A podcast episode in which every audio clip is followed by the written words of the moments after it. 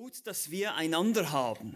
Das ist richtig. Wir brauchen einander in der Gemeinde. Wir müssen immer wieder auf die, wir sind immer wieder auf die Hilfe der Geschwister angewiesen. Und ich hoffe, ich kann euch heute auch ermutigen mit diesem Text. Wir haben ihn schon gelesen, gemeinsam, an Johannes Kapitel 11, äh, wo es äh, natürlich nicht wie am Palmsonntag, das wäre nur ein bisschen ein paar Verse weiter in Kapitel 12 oder auch die Auferstehung Jesu Christi, aber der, ähm, die Auferstehungsgeschichte des Lazarus stimmt uns schon ein bisschen auf Ostern ein, auch wo wir über die Auferstehung besonders nachdenken. Und Jesus tut hier ein Zeichen, indem er eben zeigt, dass er selber die Auferstehung und das Leben ist. Lasst uns gemeinsam nochmal beten, den Herrn um seine Hilfe bitten, bevor wir in den Text einsteigen. Ja, lieber Herr Jesus Christus, du bist unsere Hoffnung, du bist die Auferstehung und das ewige Leben. Das ist selbst gesagt und wir glauben das, wie wir heute Morgen schon gehört haben, wenn wir diese Hoffnung auf die Auferstehung nicht hätten, wenn wir nicht wüssten, dass du die Kraft hast, ewiges Leben zu geben und uns eines Tages aus den Toten auferstehen zu lassen, so hätte dieses Treffen hier, diese Versammlung hier, unser Glaube und alles, was wir tun, überhaupt keinen Sinn. Die Auferstehung ist die eine der wichtigsten und zentralsten Lehren der guten Nachricht des Evangeliums. Und so sind wir dankbar, auch heute, wenn wir diesen Text über die Auferstehung des Lazarus nachdenken, zu sehen, wie du Macht hast über den schlimmsten Feind des Menschen, den Tod, den wir am meisten fürchten. Du hast ihm die Furcht genommen, du hast uns die Angst genommen vor diesem Feind, du hast gezeigt, du hast Macht selbst über Leben und Tod. So lass uns mit unserem Herzen anbeten, wenn wir auf dein Wort hören. Lass uns jetzt Gnade haben und Gnade schenken, mögest du Gnade schenken zum Reden und zum Hören in dieser Stunde. In Jesu Namen. Amen. Amen. Amen. Ja, alles zur Ehre Gottes. So heißt es immer wieder in der Bibel, wir sollen sogar essen und trinken zur Ehre Gottes.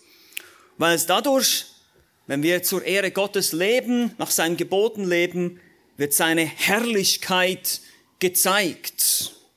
Aber was ist denn das eigentlich? Die Herrlichkeit Gottes.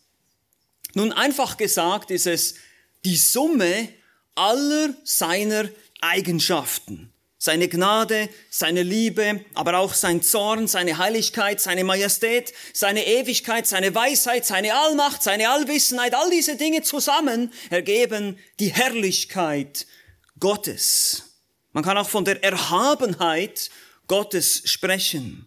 Und so ist es Gottes Ziel, immer wieder sich zu verherrlichen. Und wenn wir Menschen das machen, ist das keine gute Sache. Aber Gott darf das, sage ich immer, weil er ist Gott. Er ist der Schöpfer. Er hat alles gemacht. Er verdient alle Ehre. Und Gott bekommt die Ehre, man kann es ganz einfach sagen, wenn er ganz groß rauskommt. Sei das in der Rettung von Menschen, sei das im Gericht über Menschen oder wenn er Zeichen und Wunder tut. Seine Eigenschaften werden zur Schau gestellt. Er zeigt sie, er zeigt seine Herrlichkeit, indem er seine Macht demonstriert und er bekommt Ehre und Anbetung dafür. Das sehen wir immer wieder in der Schrift, wenn wir ins Alte Testament gehen. Die großen Taten Gottes, die führen immer wieder dazu, dass Gott angebetet wird. Das ist sein Ziel. Deshalb sind diese Dinge hier für uns aufgeschrieben worden. Wir sollen die Herrlichkeit Gottes sehen. Und so sagt Jesus hier in diesem Text genau dasselbe. Er sagt auch, habe ich dir nicht gesagt, wenn du glaubst, wirst du die Herrlichkeit Gottes sehen, seine Eigenschaften zur Schau gestellt. Und das tröstet uns, selbst in den schlimmsten Zeiten, in Tragödien, schwierigen Lebensumständen. Wir leben in einer gefallenen Welt. Eine Welt voller Sünde, Krankheiten, Kriege. Ich brauche euch das nicht zu sagen. Wir sehen das um uns herum. Wir erleben das vielleicht sogar gerade in unserem persönlichen Leben. Eine Tragödie, ein Verlust, ein Todesfall, schwere Krankheiten, all diese Dinge. Und Martin Luther sagte einst, Zitat, im Tod, im Abgrund und im Zweifel müssen wir uns daran erinnern, ich habe die Verheißung, dass ich leben werde, egal wie sehr mich der Tod gerade bedrängt. Zitat Ende. Egal wie sehr der Tod dich gerade bedrängt, egal wie sehr die Sorgen dich gerade bedrängen, egal was für Schwierigkeiten du hast, du, wenn du an Jesus Christus glaubst, wirst leben, und zwar ewig. Das ist unsere Hoffnung. Das bezieht sich nicht auf diese Welt, sondern auf das, was kommt, auf die nächste Welt. Und so sehen wir das auch in unserem Text heute in Johannes 11 gewissermaßen vorgeschattet. Jesus demonstriert seine Macht als Schöpfergott über Leben und Tod. Denn das ist das Ziel des Johannesevangeliums. Johannes, der Apostel, stellt uns Jesus Christus als der Sohn Gottes vor oder auch Gott selbst. Dieser tut mächtige Zeichen, Johannes wählt sich insgesamt sieben Zeichen aus. Die Verwandlung von Wasser in Wein, die Heilung des Sohnes eines königlichen Beamten, Heilung des Lahmen am Teich Bethesda, die Speisung der 5000, das Wandeln auf dem Wasser und auch die Heilung eines Blindgeborenen in Kapitel 9. Und diese Zeichen, die schreibt er nieder mit einem Grund, mit einer Absicht. Und die sagt er in Kapitel 20. Er hat diese Zeichen alle aufgeschrieben, damit wir glauben und damit wir mit diesem Glauben, in diesem Glauben Leben haben. Ewiges Leben. Wir sollen glauben, wir sollen sehen, wer Gott ist, wer Jesus ist und verstehen, dass er der Sohn Gottes ist. Und in diesem Glauben sollen wir ewiges Leben haben. Und so kommt er jetzt zum siebten Zeichen, eigentlich das gewaltigste, das spektakulärste Zeichen. Das ist die Auferweckung des Lazarus. Es macht deutlich, dass Jesu Kraft und Macht sogar bis hinter den Vorhang des Todes geht. Alle anderen Zeichen beschäftigten sich mit der Schöpfung, ja, Macht über Substanzen, Wasser zu Wein, Krankheiten, Lahme gehen, Blinde sehen, physikalische Gesetze außer Kraft setzen, auf dem Wasser gehen. Aber dieses Zeichen, was er jetzt tut, das geht hinter den Horizont, das geht hinter den, den Bereich dieses irdischen Lebens, es geht hinter, es greift hinter den Vorhang und holt von da jemanden zurück aus den Toten. Das ist spektakulär. Er zeigt, er ist Gott, der Schöpfer, der Macht hat über Leben und Tod. Zeitlich befinden wir uns irgendwo zwischen Dezember und Februar 30 nach Christus. Es war kurz nach dem Fest der Tempelweihe oder auch Lichterfest, Chanukka genannt. In Johannes 10, 27 lesen wir das. Das war ein jüdisches Fest das denn die Einweihung, die Wiedereinweihung des Tempels feierte, damals als der ähm, Antiochus Epiphanes, das war ein, ein seleukidischer Herrscher, der die, den, den jüdischen Tempel entweiht hatte und er wurde wieder erobert und eingeweiht, das wurde da gefeiert, war also kein alttestamentliches Fest. Und kurz danach muss dieses Wunder geschehen sein, also irgendwann mal im Januar, Februar 30 nach Christus. Jesus hat sich dann in die Gegend von Bathanea zurückgezogen, das ist nordöstlich des Jordans. Und er kommt jetzt wieder zurück nach Judäa, das lesen wir jetzt hier in Johannes Kapitel 11, wo er dann dieses siebte Zeichen tut. Aber wir sehen, wie aus einer Tragödie, wie aus einer, einem Verlust, einem tragischen Verlust, die Ehre Gottes, die Herrlichkeit Gottes zur Schau gestellt wird. Und das, meine Lieben, ist, ist hoffentlich für uns alle ermutigend. Nun, es, es geht nicht immer so zu Ende, wie es hier passiert jetzt in dieser Geschichte, aber wir wissen alles, selbst die schwierigen Dinge des Lebens, die dienen irgendwie dazu, dass Gott sich verherrlichen wird. Und so sehen wir in diesem Bericht hier, wir haben ihn bereits gelesen zusammen, deshalb lese ich ihn jetzt nicht noch einmal komplett. Wir sehen drei Szenen, in denen das zum Tragen kommt. Drei Bilder, so gesagt, sozusagen. Es ist eine Tragödie zur Ehre Gottes. Es ist ein, in unserem Gedanken ein Widerspruch, eine Tragödie. Wie soll sowas zur Ehre Gottes sein? Aber genau das ist es. Es ist eine Tragödie, die letztlich zur Ehre Gottes dient. Und wir sehen in dieser Tragödie drei Szenen. Das erste ist die Krankheit zur Ehre Gottes. Das zweite ist die Trauer zur Ehre Gottes. Und das dritte die Auferstehung zur Ehre Gottes. Also ganz einfach heute drei Punkte. Tragödie zur Ehre Gottes. Lass uns das zusammen anschauen. Das erste ist die Krankheit zur Ehre Gottes. Das sind die Verse 1 bis 16. Ich lese uns das nochmal vor. Es war aber einer krank, Lazarus von Bethanien, aus dem Dorf der Maria und ihrer Schwester Martha. nämlich der Maria, die den Herrn gesalbt und seine Füße mit ihren Haaren getrocknet hat, deren Bruder Lazarus war krank. Da sandten die Schwestern zu ihm und ließen ihm sagen, Herr, siehe, der, den du liebst oder lieb hast, ist krank.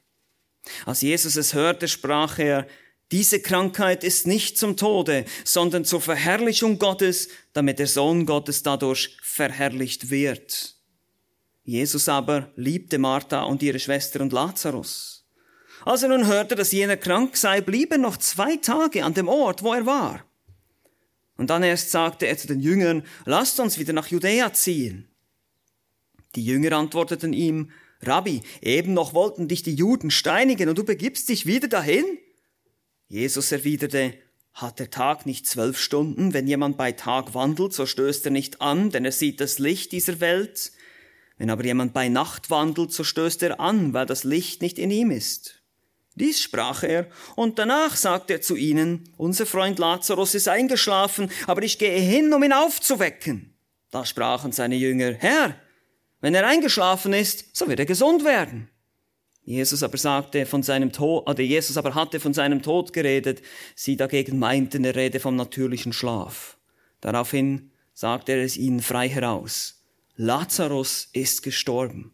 Und ich bin froh um euretwillen, dass ich nicht dort gewesen bin, damit ihr glaubt. Doch lasst uns zu ihm gehen. Da sprach Thomas, der Zwilling genannt wird, zu den Mitjüngern, lasst uns auch hingehen, damit wir mit ihm sterben. Bis hierher. Krankheit zur Ehre Gottes. Wir lesen hier, dass einer krank war, Lazarus, wir wissen nicht, er gibt uns nicht einen genauen Zeitrahmen hier, Johannes. Er war der Bruder von Maria, welche in Vers 2 auch als diejenige, die ihm die Füße gewaschen oder gesalbt und mit den Haaren abgetrocknet hat. Das lesen wir dann erst im Kapitel 12. Und ihre Schwester Martha aus Bethanien in der Nähe von Jerusalem. Offenbar pflegte Jesus eine ganz besondere Freundschaftsbeziehung zu diesem Menschen. Sie lassen ihm ausrichten, Herr, siehe, denn du lieb hast, ist krank in Vers 3. Und in Vers 5 lesen wir, Jesus aber liebte Martha und ihre Schwester und Lazarus. Und seine Antwort in Vers 4 ist gewissermaßen die zentrale Aussage hier in diesem Abschnitt.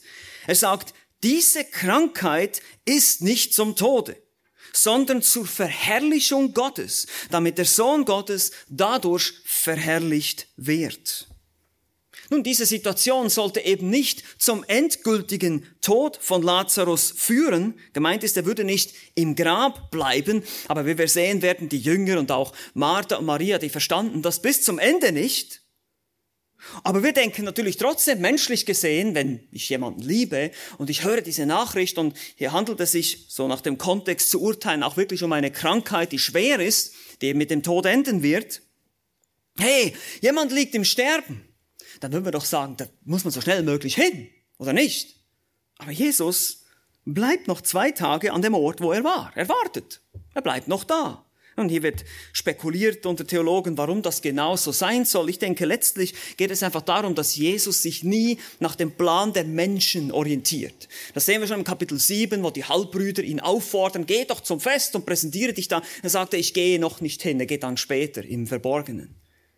Und Jesus wusste ja schon, was er tun würde, und er musste dafür sorgen, dass Lazarus auch schon lange genug tot war, dass es eindeutig war, dass es sich um eine Totenauferweckung handelte. Und die Reise aus Nordosten, aus Bathanea nach Bethanien, dauerte auch noch ungefähr zwei bis drei Tage, es sind ungefähr 150 Kilometer bis runter nach Bethanien. Und so kommt er da an, als Lazarus dann schon vier Tage im Grab lag. Das lesen wir in Vers 17.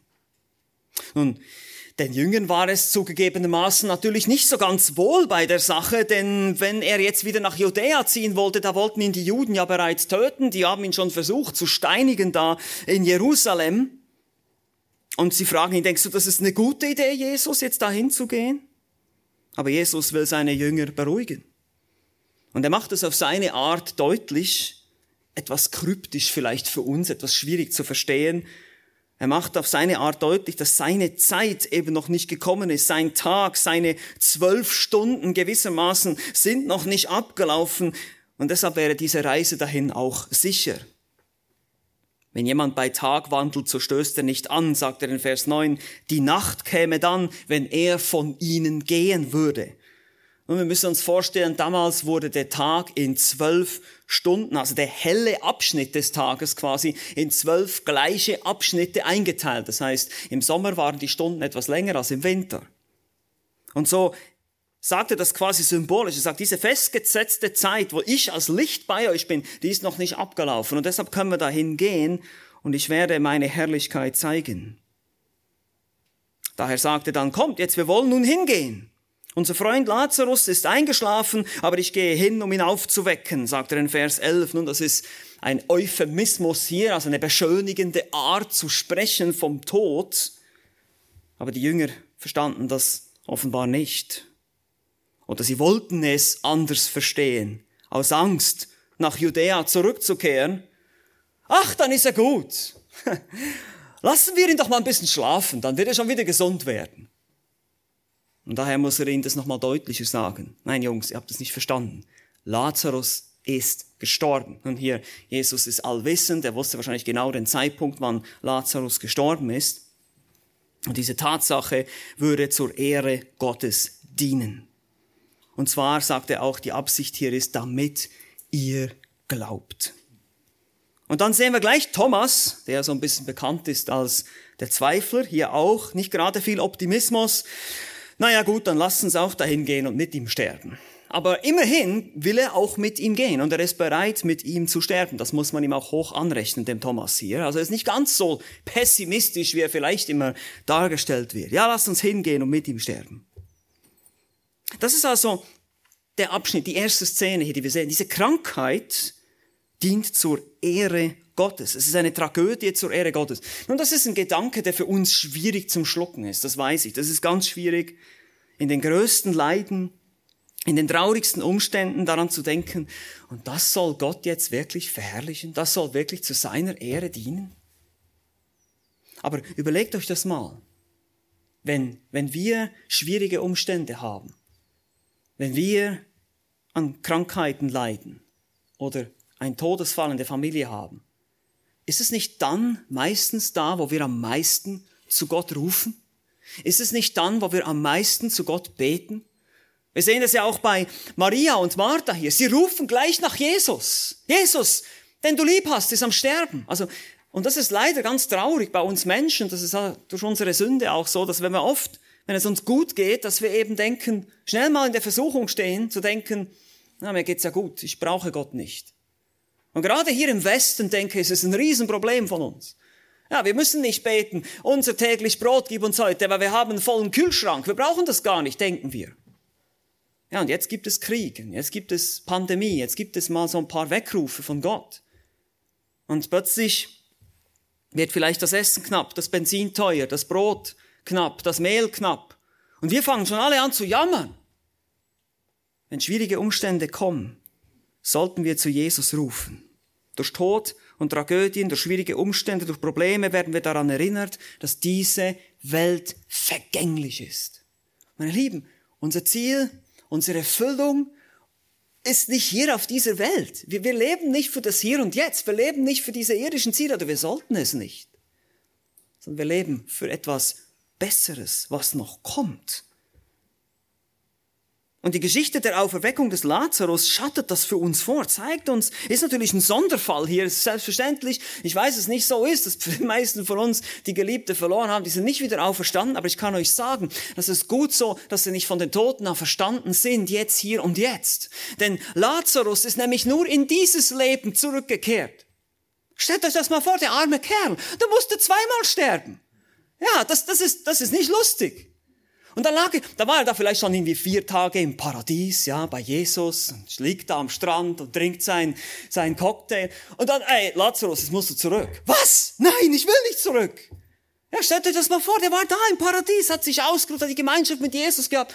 Und jetzt muss ich mal zurück in dieses Loch hier namens Erde. Nein. Also das war nicht, das ist nicht die Hoffnung, die wir haben. Das ist nur ein Zeichen hier. Das soll uns das nur zeigen. Nein, nein, nein, nein. Unsere Hoffnung ist das ewige, das unvergängliche Leben.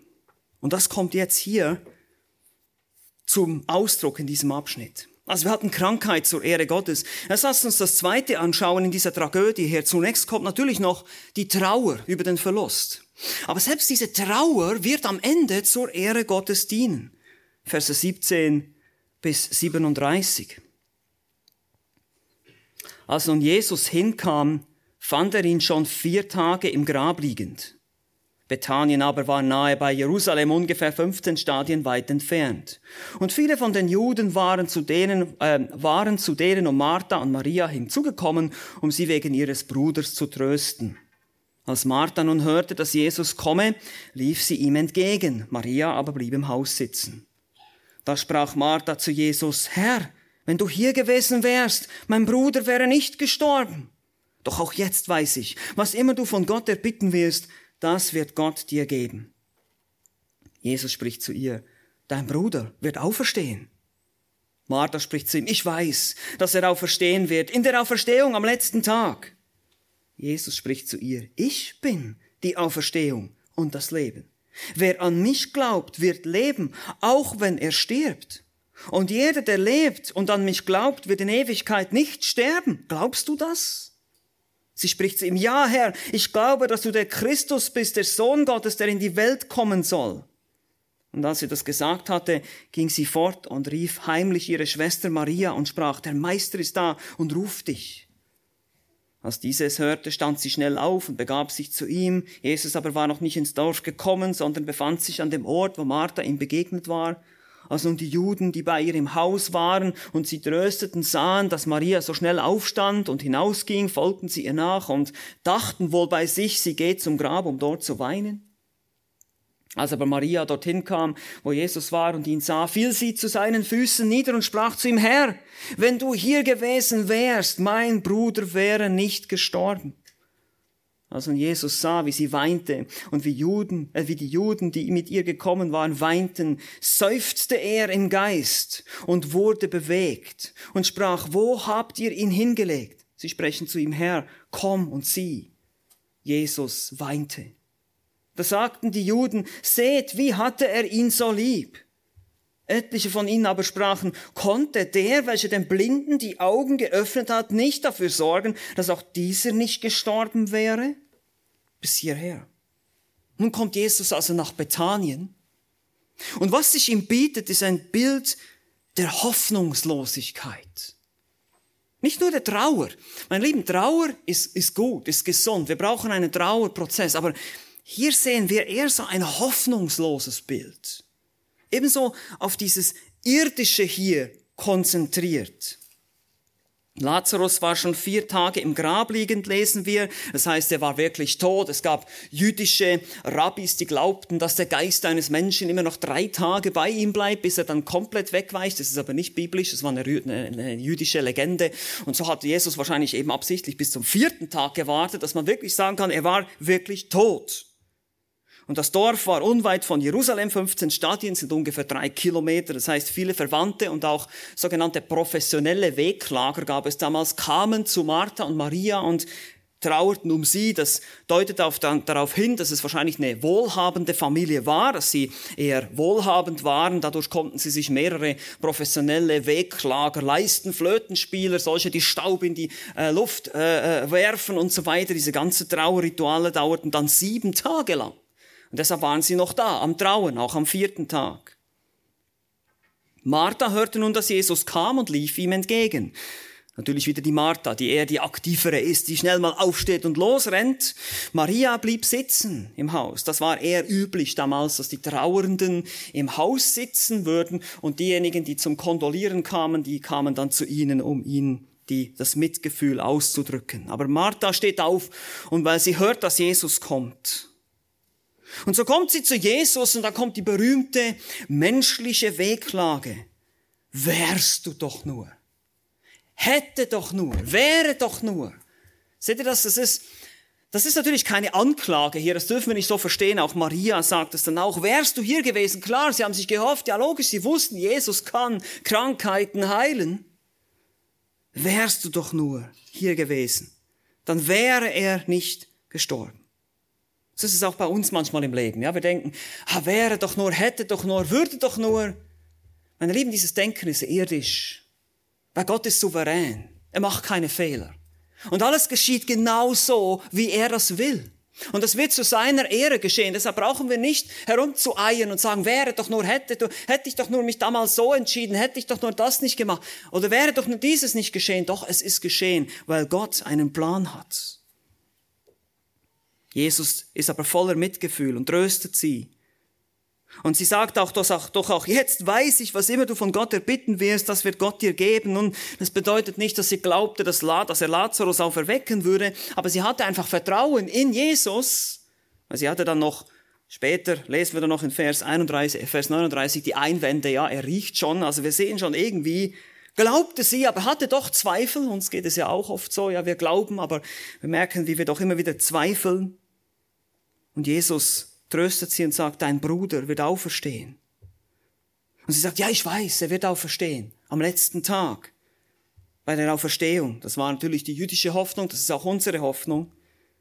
Aber sie scheint noch nicht ganz zu verstehen, wer da vor ihr steht. Und deshalb sagt er in Vers 25, und das ist hier die Kernaussage, ich bin die Auferstehung und das Leben. Martha, ich bin die, Aufer die Auferstehungskraft, von der du sprichst, die steht vor dir in Person gerade. Er ist diese Kraft in Person. Er ist Gott selbst. Und deshalb sagt er in den Versen 25 und 26, wer an mich glaubt, wird leben, auch wenn er stirbt. Und jeder, der lebt und an mich glaubt, wird in Ewigkeit nicht sterben. Seht ihr, er spricht hier nicht von der Auferstehung, von der Rückkehr in dieses Leben. Er spricht von dem ewigen, von dem besseren Leben. In der neuen Welt, wo es keine Sünde und keine, kein Tod, keine Krankheit und all diese Dinge mehr geben wird. Ich bin, ich bin diese Kraft, die dir das geben kann, dieses Leben. Glaubst du das? Ist die Frage hier.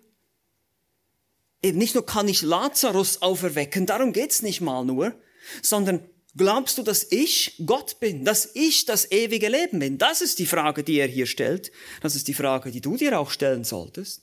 Glaubst du das? Und sie sagt, ja Herr, ich glaube, dass du der Christus bist, der Sohn Gottes, der in die Welt kommen soll. Hier wiederum ein Glaubensbekenntnis von ihr, aber trotzdem weicht sie so ein bisschen weg vom Thema. Man merkt so ein bisschen, es sind wahrscheinlich immer noch gewisse Zweifel da, man kann das ja auch nicht verübeln. Ich glaube, wir wären alle gleich in dieser Situation, in so einer emotional aufgeladenen Situation. Und dann holt sie heimlich ihre Schwester, die musste sich ja auch wegschleichen, weil im Haus, das Haus war voller Trauergäste und eben diese Trauerer waren da. Sie begab sich zu ihm, Vers 29, er wartete außerhalb des Dorfes. Die Trauergäste kriegen es mit, gehen mit. Und das ist alles Gottes Plan. Die kommen jetzt. Jetzt bildet sich quasi eine Zuschauertribüne. Maria kommt auch zum Grab und wiederum wiederholt sie, wäre doch nur, wäre doch nur, Vers 32. Wir sehen hier in gewisser Weise ein etwas hoffnungsloses Bild. Vers 33 beschreibt es nochmal. Als nun Jesus sah, wie sie weinte und wie die Juden, die mit gekommen waren, weinten, seufzte er im Geist und wurde bewegt. Und er war nicht unbedingt jetzt so traurig, dass, dass Lazarus tot war. Er würde ihn ja gleich auferwecken, sondern er war. Und das heißt hier tatsächlich, nicht er wurde bewegt, sondern er ergrimmte im Geist. Das ist eigentlich die Luther-Übersetzung. Hier ist besser. Die Wiedergabe des griechischen Verbs hier ist, ist er ergrimmte, er erzürnte im Geist. Also das ist nicht nur Trauer hier, das ist gemischt mit Zorn, mit heiligem Zorn, mit Erschütterung über diese Hoffnungslosigkeit, über diese Zerstörung, die die Sünde anrichtet im Menschen und auch wie die Menschen hoffnungslos sind und überhaupt keine Perspektive haben hier. Er erkundigt sich, wo er ihn hingelegt hat, und in Vers 35 lesen wir nochmal, Jesus weint, er trauert natürlich auch, aber er trauert hier vielmehr um die Lebenden, nicht um den Toten. Das ist das Interessante. Die Lebenden sind viel schlimmer dran hier. In ihrer Sünde, in ihrer Hoffnungslosigkeit, in ihrer Verwirrtheit, ohne einen Hirten, ohne eine Perspektive, ohne eine Hoffnung. Irgendwie scheint es so ein bisschen da zu sein bei den einen oder anderen, aber ihre Trauer drückt diese Hoffnungslosigkeit aus. Es ist Unverstand, der da war. Und er steht mitten unter ihnen. Er ist die Auferstehung und das Leben. Er steht da und sie glauben es nicht. Oder nicht wirklich, wie man heute sagt, na, im postmodernen Jargon. Nicht wirklich. Ja, so ein bisschen. Naja. Und dann sehen wir sogar die Kritik. Die einen sagen, ach, das sind so ein bisschen die Sentimentalen hier wahrscheinlich. Oh, seht, wie hat er ihn so lieb? Ja, der muss so traurig sein über diesen Verlust. Die haben überhaupt nicht verstanden, worum es Jesus geht. Und die anderen sagen eher kritisch, ja, hätte er nicht das verhindern können, weil er hat ja auch einem Blinden die Augen geöffnet. Also ihr seht, das ist so traurig und hoffnungslos. Die beiden Frauen weinen und jammern, die Juden weinen und heulen alle und Martha scheint nicht ganz zu verstehen und auch alle anderen nicht und er steht da, die Kraft, die Auferstehungskraft in Person und sie sehen es alle nicht. Aber bevor wir zu schnell urteilen über diese Menschen, meine Lieben, lasst uns den Spiegel einmal umdrehen des Wortes und in unser eigenes Leben schauen, wie oft wir doch genauso getrübte Augen haben und unsere Umstände unser Leben bestimmen lassen, eben gerade die vielleicht die schwierigen Umstände, gerade die Sorgen. Und wir schauen nicht auf den, der die Auferstehung und das Leben ist. Wir verpassen es, auf ihn zu schauen, obwohl er da ist, weil er gesagt hat, ich sehe, ich bin bei euch alle Tage bis an das Ende der Welt. Er hat es uns versprochen, aber wir schauen nicht auf ihn. Wir schauen wie Petrus auf die Wellen und beginnen zu sinken.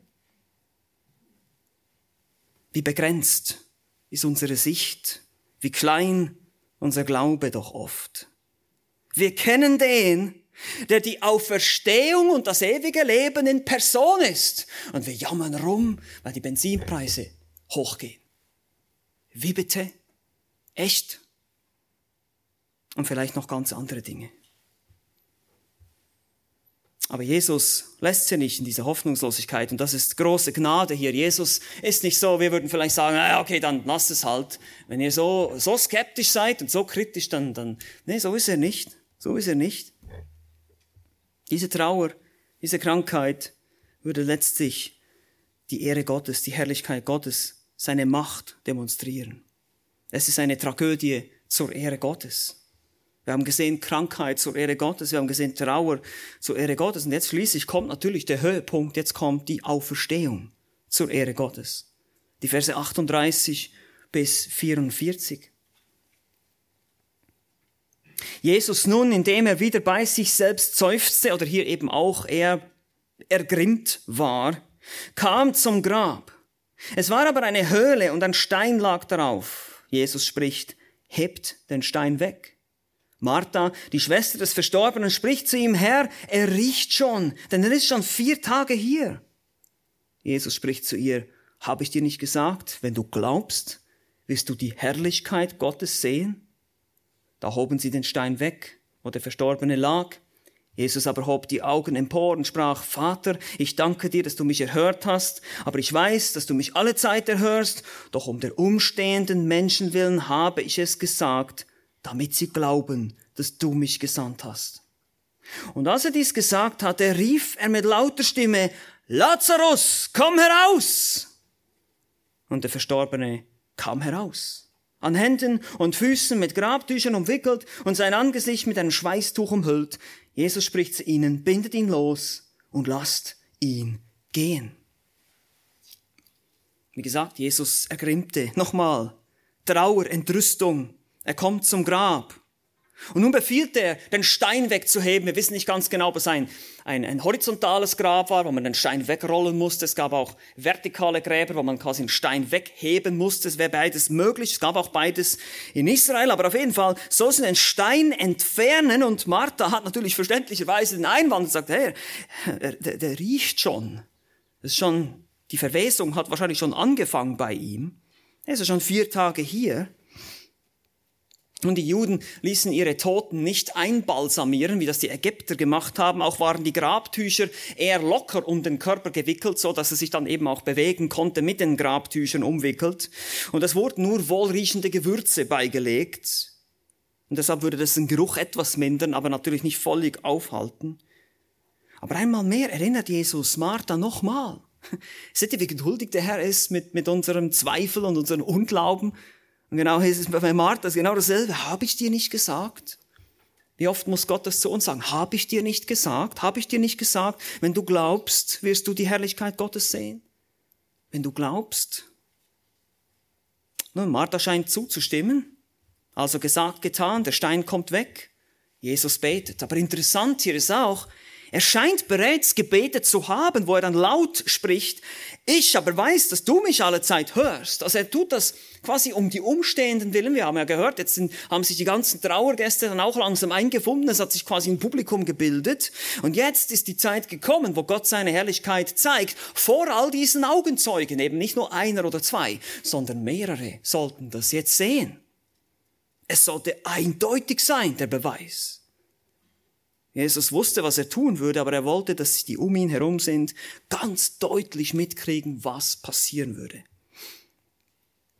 Und nun ruft er mit lauter Stimme und hier dieses griechische Verb, das betont wirklich die, die Lautstärke, Lazarus, komm heraus! Und interessant, das griechische wirklich ganz kurz, prägnant, Lazarus, los, raus! So in dem Sinne, ja. Er befiehlt ihm, Vers 44, und der Verstorbene kam heraus. Unglaublich. Psalm 33, Vers 9, denn er sprach und es geschah. Er gebot und es stand da. Er gebietet dem Leichnam, steh auf und komm raus und er tut es. Wow. An Händen und Füßen mit Grabtüchern umwickelt und sein Angesicht mit einem Schweißtuch umhüllt, kommt er raus.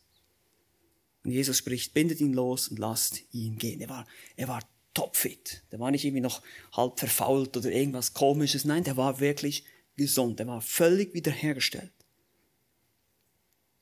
So ist diese Auferstehung zur Ehre Gottes. Aber es setzte voraus, dass es vorher Krankheit gab dass es vorher Trauer gab, dass überhaupt die ganzen Leute so zusammengekommen sind, wie sie gekommen waren, dass es vier Tage dauerte, dass er vier Tage im Grab liegen musste und die Leute da vier Tage trauern musste. All diese Dinge waren nötig, um am Ende es so herauszuführen, wie Gott es geplant hatte, um seine Herrlichkeit zu zeigen. Seht ihr das? Und so ist es auch in deinem und meinem Leben. Es gibt viele Dinge, die wir vielleicht überhaupt nicht verstehen und vielleicht auch nie verstehen werden, welche Auswirkungen es eines Tages haben wird. Aber wir dürfen wissen, es wird zur Ehre Gottes sein. Gott verherrlicht sich auch darin, dass er seine Macht demonstriert und ein solches Wunder tut. Er wird ein Zeichen, er wirkt dieses Zeichen, damit wir jetzt heute glauben.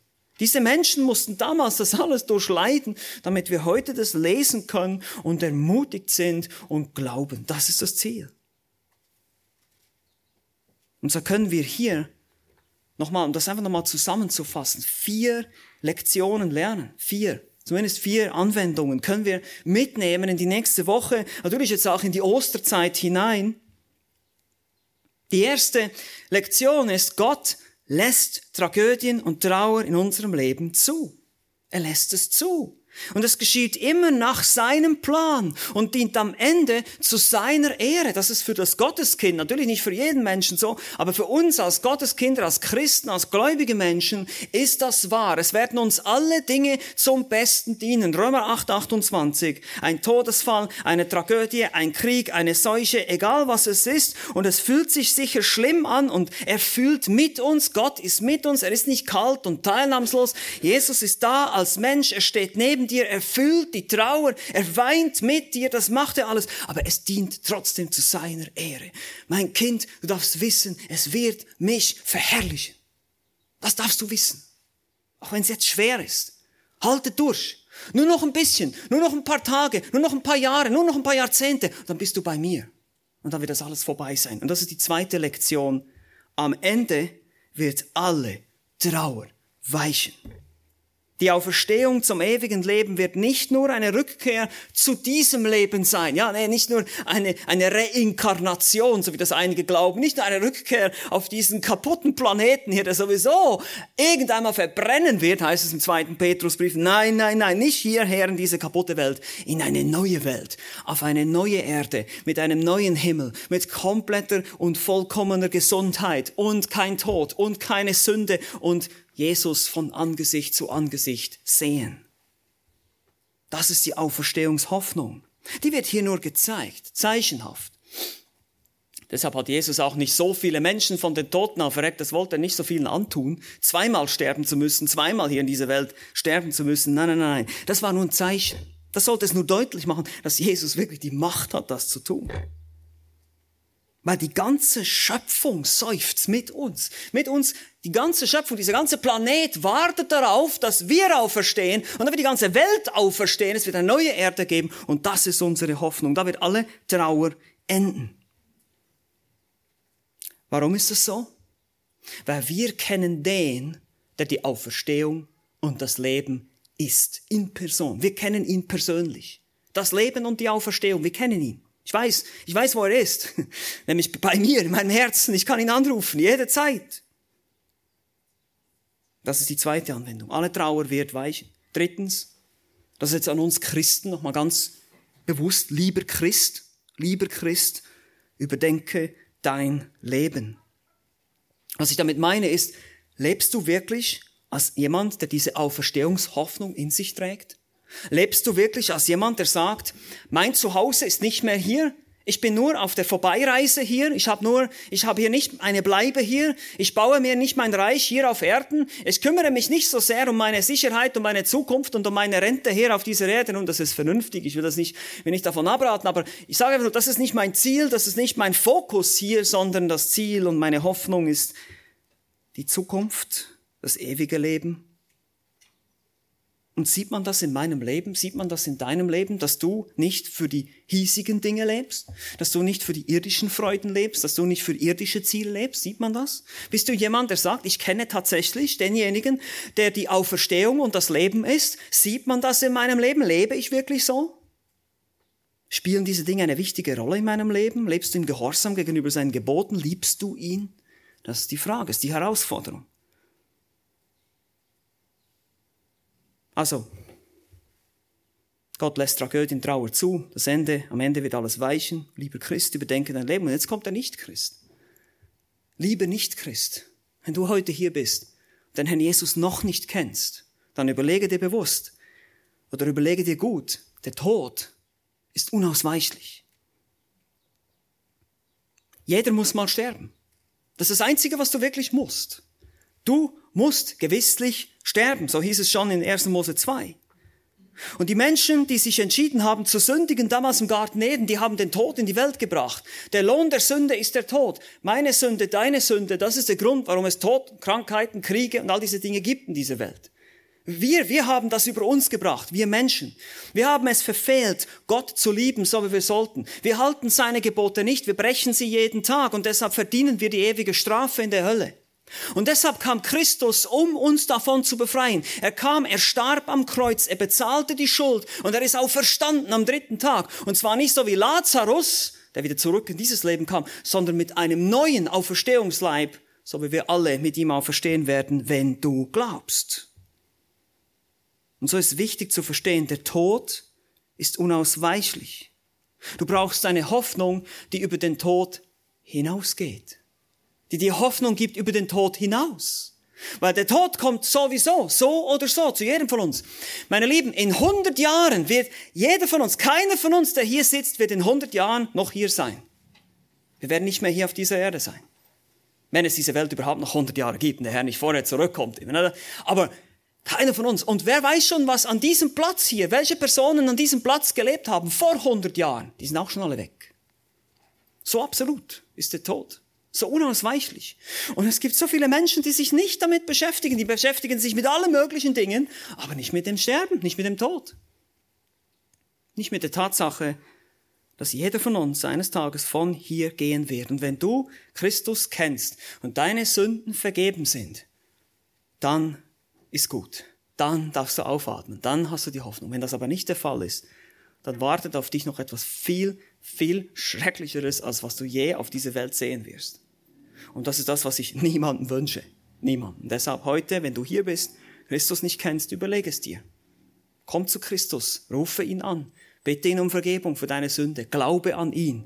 Er ist die Auferstehung und das Leben und er wartet auf dich und möchte es dir gerne geben. Und so frage ich dich heute, glaubst du das?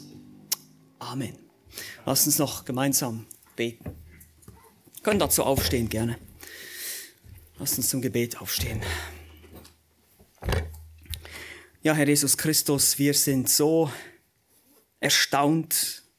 Wir schauen auf diesen Text, wir erkennen deine Herrlichkeit, wir können uns das nicht ausmalen, wie das gewesen sein muss, da zu sein, als du einem Toten gebietest, aufzustehen, zurückzukommen in dieses Leben.